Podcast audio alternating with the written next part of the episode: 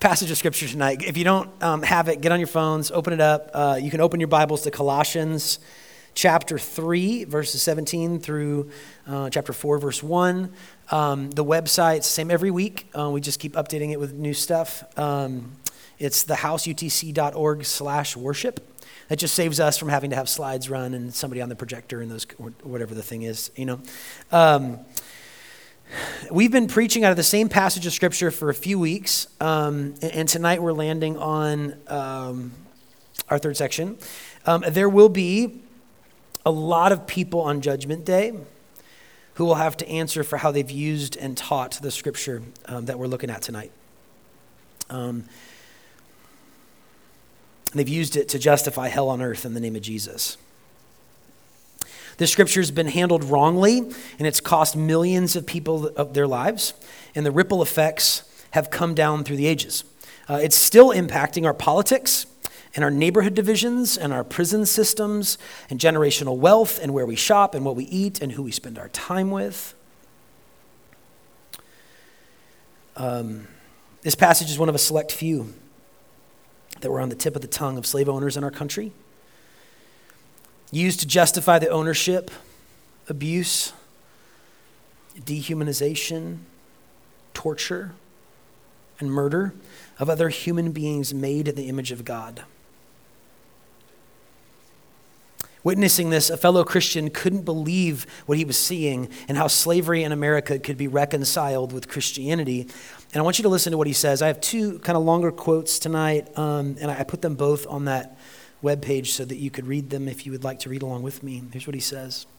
It's from Frederick Douglass. Between the Christianity of this land and the Christianity of Christ, I recognize the widest possible difference. So wide that to receive the one as good, pure, and holy is out of necessity to reject the other as bad, corrupt, and wicked. To be the friend of the one is of necessity to be the enemy of the other. I love the pure, peaceable, and impartial Christianity of Christ. I therefore hate the corrupt, slave holding, women whipping, cradle plundering, partial, and hypocritical Christianity of this land. Indeed, I can see no reason but the most deceitful one for calling the religion of this land Christianity. And yet, verses like this one that we're looking at tonight were used by Christians to justify things like Christianity are things like slavery. And to see, just as an example, to see the depths that we'll go to to twist the scriptures to our own ends. If you ever visit the Bible Museum in our nation's capital, be sure to see the slave Bible. Um, some of our countrymen cut out 90% of the Old Testament and 50% of the New Testament and gave an edited version to slaves to read to educate them on Christianity. It contains stories of Joseph's enslavement in Egypt, but not Moses freeing the slaves. You won't find, for example, Exodus 21 16, which says, Whoever steals a person and sells them, and anyone found in possession of them, shall be put to death. But you will find passages like the one we're reading tonight. I mentioned a couple weeks ago that Satan used scripture to tempt Jesus. In the Gospel of Matthew, you can check it out right at the beginning. The very words of God became antichrist in his mouth. Scripture can be used that way, friends. It should be a warning and a lesson to us how we wield these things. I said a few weeks ago, you ought, we ought to know what it's saying before we know what it's saying to us. Nowhere has the misuse of Scripture been more obvious in our history in America than the way Scripture was used in the mouths of Christians to enslave their neighbors against the Word of God. Tonight, I'm going to try to handle this word rightly. God tells us that anyone who's a pastor should handle the word rightly, implying that you can handle it poorly or wrongly. And James, the brother of Jesus, warns that not many of us should teach because we're going to be judged with greater strictness. I want to handle this well. Uh, the problem is that it's been handled so poorly that it's a challenge to get it right without glossing over its abuses. I, I want to set it upright.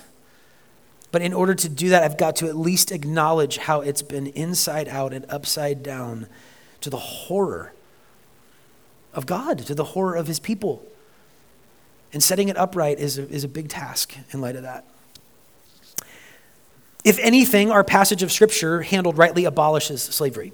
Um, but this passage actually isn't explicitly about slavery. That's what makes this so peculiar tonight. It's actually not about any particular social institution at all. Remember, like when it was used to justify slavery, some Christians took 90% of the Old Testament and 50% of the New out to make an edited version work.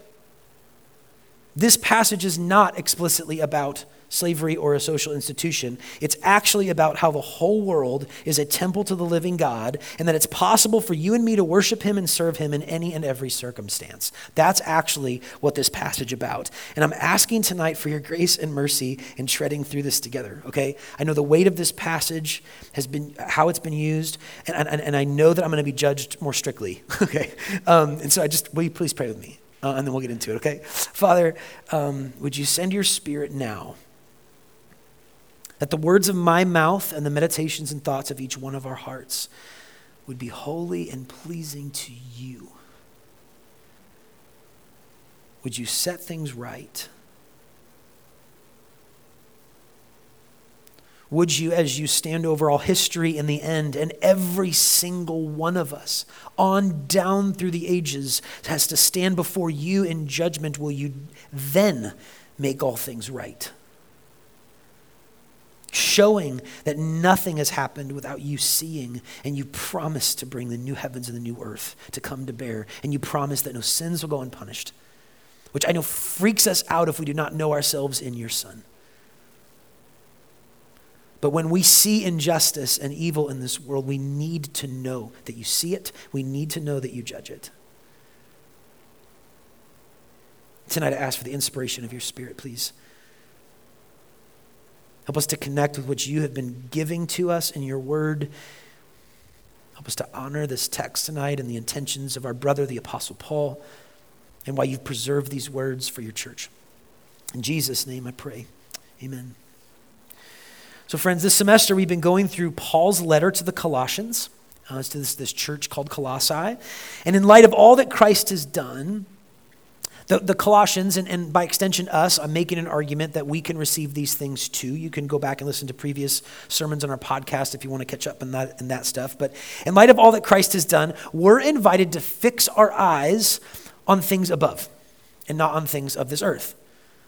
We who were dead in our trespasses, God made alive together with him having uh, with Jesus, having forgiven us by canceling the record of debt that has stood against us. Paul says that Christ nailed our record of sin to the cross. He disarmed the things in the world and how what it would look like for us if we just believed this and acted like it were true. Listen to this. He disarmed the things in this world which keep us captive, and he put them to open shame by triumphing over them in the cross. And so, and everything's built. These are not isolated little maxims or little statements. This is an argument that's predicated on the things that come before. I'm using big words. Sorry, you guys are in college. We're going we're gonna do that, okay? Um, the, that, that there's an argument Paul's making. If you try to take this without the things which have come before it, it's to be a false gospel. It's to be a weird message that you're to try to work, okay? In light of what Jesus has done. We are freed from our old lives and from the patterns of this world. We are people who are after things in the kingdom of God and not things of this world. We're after love, not money. We're after outdoing others in honor, not garnering fame for ourselves. There's a, a, a, this is not in my notes, and I should be careful when I start doing this. There's somebody in this room that I love dearly that I saw today, their Instagram account. They had twice as many people they were following than who followed them, and I thought that's like Christ. We're, we are after outdoing others in honor, right? We're, we're about putting off anger and slander and obscene talk. We don't lie to one another. Rather, being renewed in the knowledge of God in the face of Jesus Christ, we put on as God's chosen ones, understanding that we're holy and beloved. We put on compassion and kindness and humility and meekness and patience. these things for which our world has no reward to offer. We bear with one another, we forgive one another. We put on love and let the peace of Christ rule and reign in our hearts. We let the word of God dwell richly among us. We are people who do everything in word or deed in the name of Jesus, giving thanks always to God the Father through him. If you've been following along the semester, that's where we've gotten to. This is a soaring image of what our life together in Christ should look like and can look like. And then the scriptures teach us that this new life that we have in Christ together begins to ripple out. It goes out. It doesn't stay put, it doesn't stay hidden. Reverend Lloyd A. Lewis, reflecting on this passage, says the demands of God's rule have the, listen this, have the potential of infecting and reforming society as the qualities of the kingdom are manifested in the lives of believers. The way that we're called to live is to infect and reform society, all of the places where we live. It's supposed to ripple out. As the kingdom of God takes root in our lives, it goes out. It doesn't just stay in our worship services or in our core groups or at retreats or on mission trips or in those quiet places where you're alone with God. The kingdom of God goes out in and through you to the ends of the earth. And Paul says it starts at home. And he starts here because the gospel needs to start here, right? Some of you know this in your own families, but think about this. Like, I'm a preacher. That's like literally my job is to do this right now. It's crazy. I literally get paid like read the Bible and pray. It's kind of a cool gig sometimes, okay? But like, if, my kids see me preaching to you, and they even know that my, in my life, Christ has shaped the way I treat my friends and my coworkers. We go to church on Sunday and they see me hanging out with these people and the way I talk and, and behave and all that kind of stuff. Okay, but it doesn't shape the way I treat my wife, their mom. It doesn't shape the way I treat them. They'll see me as a hypocrite, and I'll make it harder for them to believe in who Jesus is and what his kingdom looks like. Doing everything unto the Lord starts where you live, in the day to day. Like your romances and your families and your places of work. Next week, you'll see Paul moves even further out, watching the ripple effects of God's kingdom go out and out and out into the world.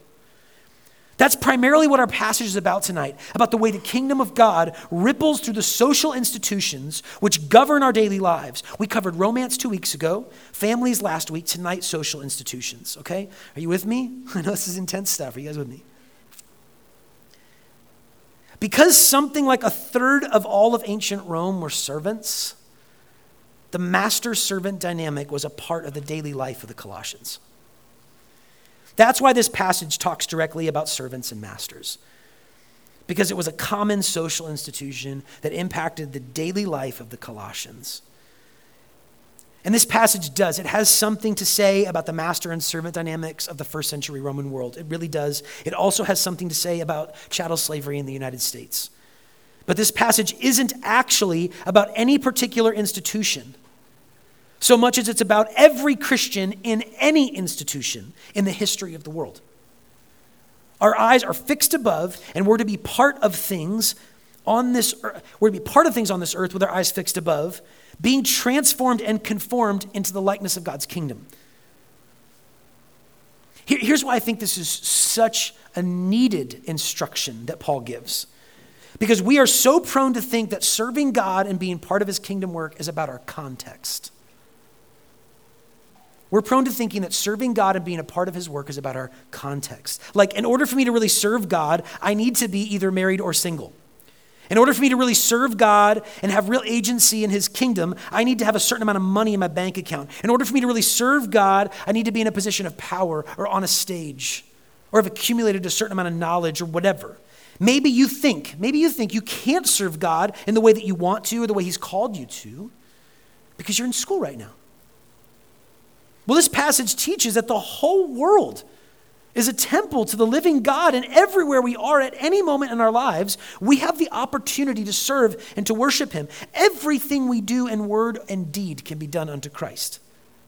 Our thought lives, the way we spend our money, what we do with our free time, what we order at cookout, the way we talk to our friends and our enemies, who we send messages to late at night, and the content of those messages, the very postures of our bodies as we walk through the middle of a college campus, the way we sit in our chairs in our classroom, and whether we take notes or not, and how we take notes, everything we say or do can be done unto Christ. And this means, friends, that you don't need things to change in order for you to serve God.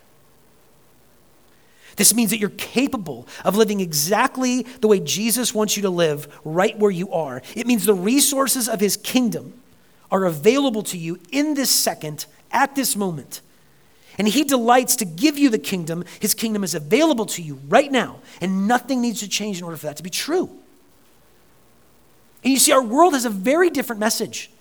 We struggle to believe this so much. In our world, we think things, we teach these things, that things need to change in order for you to be valuable, that circumstances need to be different, and then you can really count. Paul tells the Colossians that that is fundamentally not true. Our citizenship in heaven, our citizenship is in heaven, and we have an advocate on the throne, and his kingdom is available to us right where we are wife or husband, child or parent, servant or master. Maybe you're in an unhealthy relationship and you think you need to get out of that relationship in order for you to please God. The scriptures tell us that you can serve God right now, right where you are. You don't need your circumstances to change in order for you to please God, in order for your agency to be lifted up, in order for you to do something dignified that has eternal consequences. Maybe, maybe your relationship needs to change. Maybe you should get out of that relationship. I'm just saying, Paul's just saying, you don't need to wait for that in order for you to serve God. Can you see how dignifying this could have been to a, to a servant or a child or a wife who lacked cultural power in the first century world? If they, if they couldn't have agency and dignity and, and, and live the life God has called them to live unless they got out of a circumstance that they didn't even have power over. In the first century Roman world, for example, a woman's testimony didn't count in a, in a court of law. Paul here says that her voice counts in the court of heaven. And all the people of the earth who won't listen to her testimony will have to give theirs before the judge who sees all things and knows all things. Maybe the circumstances need to change. Unhealthy relationships and unhealthy institutions ought to change and be shaped more into the likeness of the kingdom of God. But we don't need to wait for that, for our voices to matter and for our decisions to matter, and for us to know that we can go boldly before the throne of heaven and have an advocate there. I want to bring this stuff home just by pretty quickly going through the verses that are on that on that page or in your scriptures in Colossians chapter 3. Let's, I just want to see some specifics from the text. Verses 23 through 25 says this Slaves, obey in everything those who are your earthly masters, not by way of eye service, as people pleasers. Servants is a better translation of this, but with sincerity of heart, fearing the Lord. Whatever you do, work heartily as for the Lord and not for men, knowing that from the Lord you will receive the inheritance as your reward. You are serving the Lord Christ. For the wrongdoer will be paid back wrong for what he's done, and there's no partiality. Friends, one of the most important things someone said to me in my early 20s is a definition of integrity. This guy said integrity in engineering or architecture. I mean, I'm assuming he's right. I've never heard anybody challenge this or whatever. But he said in engineering and architecture, integrity is the, is the ability for a building to withhold its shape under pressure the ability for a building to withhold its shape, its, its structure, its basic form under pressure. And this mentor asked me if I hold my shape under pressure.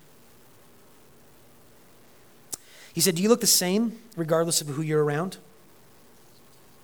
Do you act different when you're alone with a particular person, or when you're with a particular group of friends, or when you're all by yourself?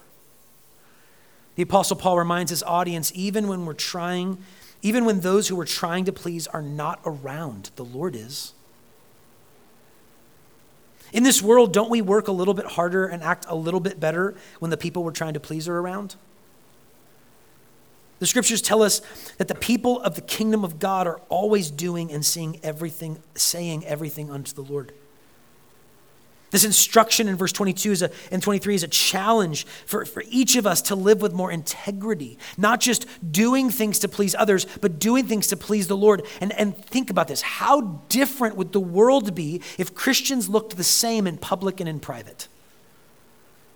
How different would the world be if you could trust that everybody you saw here that follows Jesus acted the same when you're not around as when you're around? What if you could trust that when I'm alone at my house, I'm the same person that I am on stage? That when I'm with my wife, I'm the same person that when I'm alone or with somebody else? What if we could trust this? Because we're so prone to pay attention to who's around us and we act accordingly for their pleasure, for our pleasure, really, having them like us. And so maybe it's something as simple as like, you walk by trash every day, but there's somebody you're interested in walking behind you now, and so you start picking up trash on the way down the street. It's something that simple. It's on a continuum that ends with affairs and all sorts of other things. What, what, would, what would life look like if we remembered that, G, that we can always serve Jesus? He's always present, He's always available for us to do everything and say everything unto Him. And I submit to you that anybody in this world, like as a boss of employees, you know how over the moon I would be if everybody is always just working as if Jesus is around? That'd be amazing, you know? Wouldn't that be great if my, if my wife could trust that no matter what happens all the time, I'm always being married to her as if Jesus is present all the time and I'm serving him? What if every professor could trust that you are studying as if Jesus is sitting right next to you every day and you're doing it for him, not for the professor? And I've seen the way that's changed my life as I've begun to follow Jesus. In undergrad, where I was looking at grades and trying to figure out what my test score could be to just get it over this and kind of thing. In my master's program, I didn't even look at my grades until six months after I was done with school. Because I was studying for the Lord. God had changed my life at that point. And it just turns out that I get better grades, you know, because I, I work harder. You know, that's, that, wouldn't that be crazy if we did that? I also want you to note the phrase the inheritance. Is a little, little bit of a, a, a geek out here, okay? It's a stunning phrase. And I just want to just geek out for a second about it, okay? Because in the first century world, slaves had zero inheritance, they had no inheritance, no right to anything. And Paul doesn't just say an inheritance, he says they will receive the inheritance. It's subtle to us, it's stunning in the first century Christian world to hear this for the first time that the inheritance that God has for his people is equally shared with servants. He continues to drive this point home by saying there's no partiality with God. Just a few verses earlier, he said that in the kingdom of God, there's no Greek, no Jew, circumcised or uncircumcised, barbarian, Scythian, slave, nor free. You can read that in, in, in Colossians chapter 3. And in just a few words, Paul cuts across religious, political, ethnic, social, biological, and economic divisions. No, he says. In Christ, there is no partiality. Christ is all, and he's in all. Those are Paul's words. And that doesn't mean that immediately these realities don't exist in our world. It doesn't mean that just because Paul said that, there literally is no such thing as Scythians, whatever they are, anymore. That they just disappear off the face of the earth, or that male female just disappear off the face of the earth. No. It doesn't mean that. We know that from observation and from a lived experience, okay? But it means that Christians begin to live differently within those worldly realities. That we actually begin to, because our eyes are fixed on the kingdom of God, our eyes are fixed on Jesus on things above. We don't live according to the patterns of this world. We're transformed in the renewing of our minds. Fixed on Jesus, I begin to go, what if these distinctions that the world offers that we that I'm born into, that I live into, what if these are not the things by which God determines value? What if? And what if we begin to live differently? And then those things begin to change from the inside out. Listen to how Reverend Taraki puts this. He says, and this is another quote that I put down in your web page. He says, God is the judge for both the free and the slave. He will not favor one group over the other. He will judge each person by how they have obeyed him. and how this has been revealed in their attitudes to and their treatment of others. Christ gives worth and dignity to every human being, so that there is neither Jew nor Greek, slave nor free, male nor female, for you are all one in Christ Jesus. The logical result of adopting such a Christ like attitude is the abolition of slavery. I would add that the logical result of adopting a Christ like attitude is the abolition of every unjust institution in the world. If only Christians would live like their Lord. Paul concludes this section by reminding masters that they too are servants. He's been leveling the playing field this entire time. He's been reminding his readers at every turn that their circumstance neither gains them favor in the kingdom of God nor keeps them out of the kingdom of God. Friends, I would ask you if you believe one of those things. If you believe that your circumstance gains you favor in the kingdom of God, your pedigree, your education, your social skills and acumen, your test scores, the amount of money in your savings account, your dreams and aspirations, do you think that those things, the circumstances of your life, are gaining you favor? Do you look out at other people and think you're better off because of your circumstances? Or on the flip side, do you think your circumstances mean that you're kept out? That the best you can get are scraps from the table of God because of circumstances, some of which might even be your own doing. Do you think those things keep you out? In Christ Jesus, the answer is definitively no. Wherever they are, whatever circumstance they are in, Christians can do and say everything unto Christ. You do not need to wait for the world to change. No matter how much John Mayer is in my head right now. You do not need to wait for it to change in order for you to serve the Lord this moment and this night. I submit to you again, maybe the circumstances need to change. That's not what this passage is about, though. This is about your agency in the kingdom of God as you walk with Jesus in this world. That tonight, when you go home, everything you do and say can be done unto the Lord. Everything. You do not need to wait anymore. Brothers and sisters, the whole world is a temple to the living God.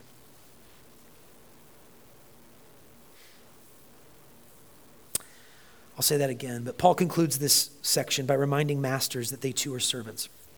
He's been leveling it the whole time, like I said, right? And I want you to see that.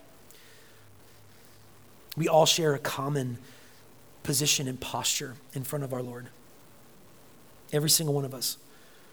And it's interesting, that's pretty much the, um, he wraps up this entire section of, of how we are supposed to live in our daily lives. Next week, it kind of ripples out a little farther.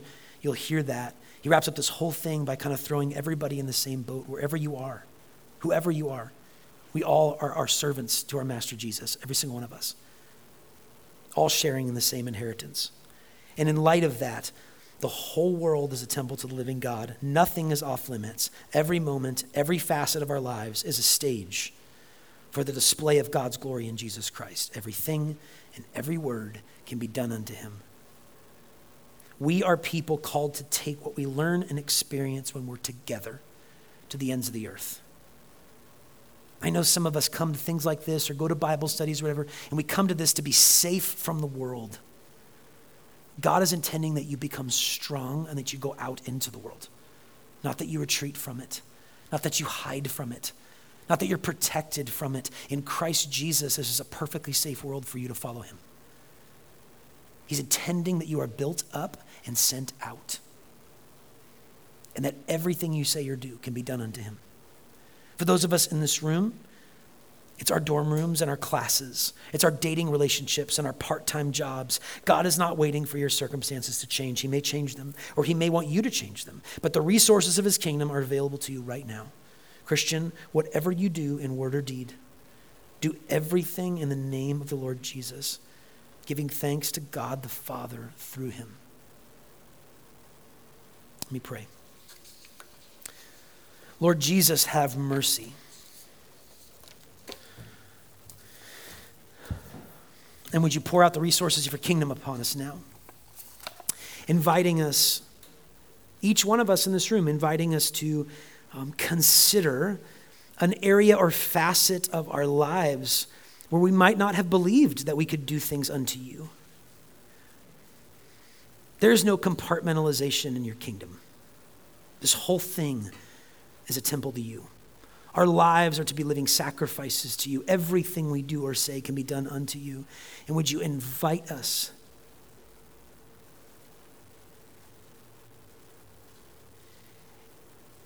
Each one of us into peculiar ways that we can begin to practice living that way. Father, you're more aware than we are of the things that need to change in this world. And we ask for you to change those things. But help us to know and help us to believe that we can participate in your kingdom work right in this moment, tonight. Even as we sing songs in response to you, even as we watch a baseball game or play board games, and, or whatever we do on our way back to the places where we're going to sleep tonight and hang out with other people. I'm asking, Lord, for a, for a new generation to rise up where Christians have integrity, and it starts in this group we begin to look like you regardless of who's around and because we do everything unto you. Would you pour out the resources of your kingdom that it may be so? Would you remind us of who we are in you tonight, even as we sing and close out our night together in worship to you? I thank you so much for my brothers and sisters. Lord, give us hope and forgive us for the ways um, that we abuse your scriptures. In Jesus' name, amen.